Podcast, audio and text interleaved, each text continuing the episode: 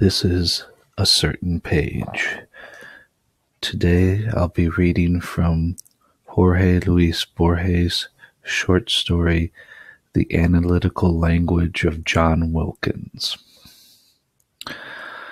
The words of John Wilkins' analytical language are not stupid arbitrary symbols. Every letter is meaningful as the letters of the Holy Scriptures were meaningful for the Kabbalists. Mauthner observes that children could learn Wilkins' language without knowing that it was artificial. Later in school, they would discover that it was also a universal key and a secret encyclopedia. After defining Wilkins' procedure, one must examine a problem that is impossible or difficult to postpone the meaning of the fortieth table on which the language is based. Consider the eighth category, which deals with stones. Wilkins divides them into the following classifications ordinary, flint gravel slate, intermediate, marble amber coral, precious, pearl opal, transparent, amethyst sapphire, and insoluble, coal clay and arsenic. The ninth category is almost as alarming as the eighth.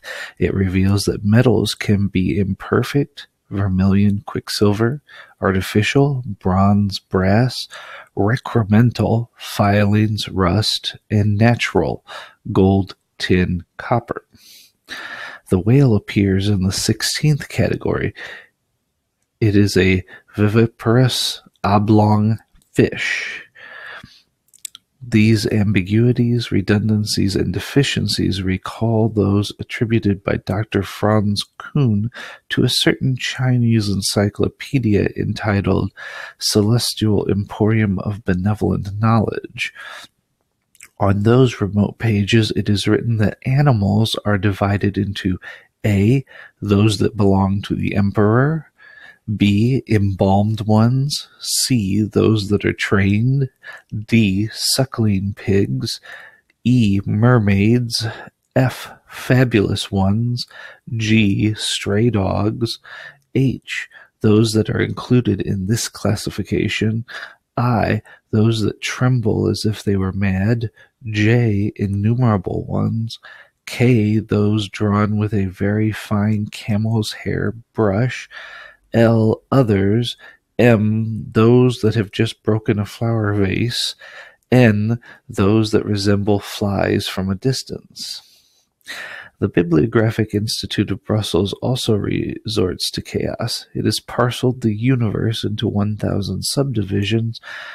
Number 262 corresponds to the Pope, number 282 to the Roman Catholic Church, number 263 to the Lord's Day, number 268 to Sunday schools, number 298 to Mormonism, and number 294 to Brahmanism, Buddhism, Shintoism, and Taoism. It also tolerates heterogeneous subdivisions.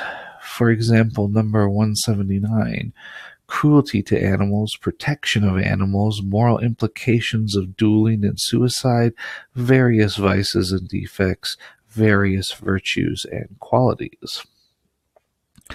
I have noted the arbitrariness of Wilkins, of the unknown or apocryphal Chinese encyclopedist, and of the bibliographical I'm sorry, Bibliographical Institute of Brussels. Obviously, there is no classification of the universe that is not arbitrary and conjectural. The reason is very simple. We do not know what the universe is. This world, wrote David Hume, was only the first rude essay of some infant deity who afterwards abandoned it, ashamed of his lame performance. It is the work only of some dependent inferior deity, and is the object of derision to his superiors.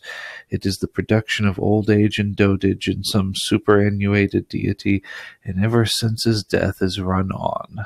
Dialogues Concerning Natural Religion 5 1779. We must go even further. We must suspect that there is no universe in the organic unifying sense inherent in that ambitious word? If there is, we must conjecture its purpose, we must conjecture the words, the definitions, the etymologies, the synonymies of God's secret dictionary. This has been a certain page.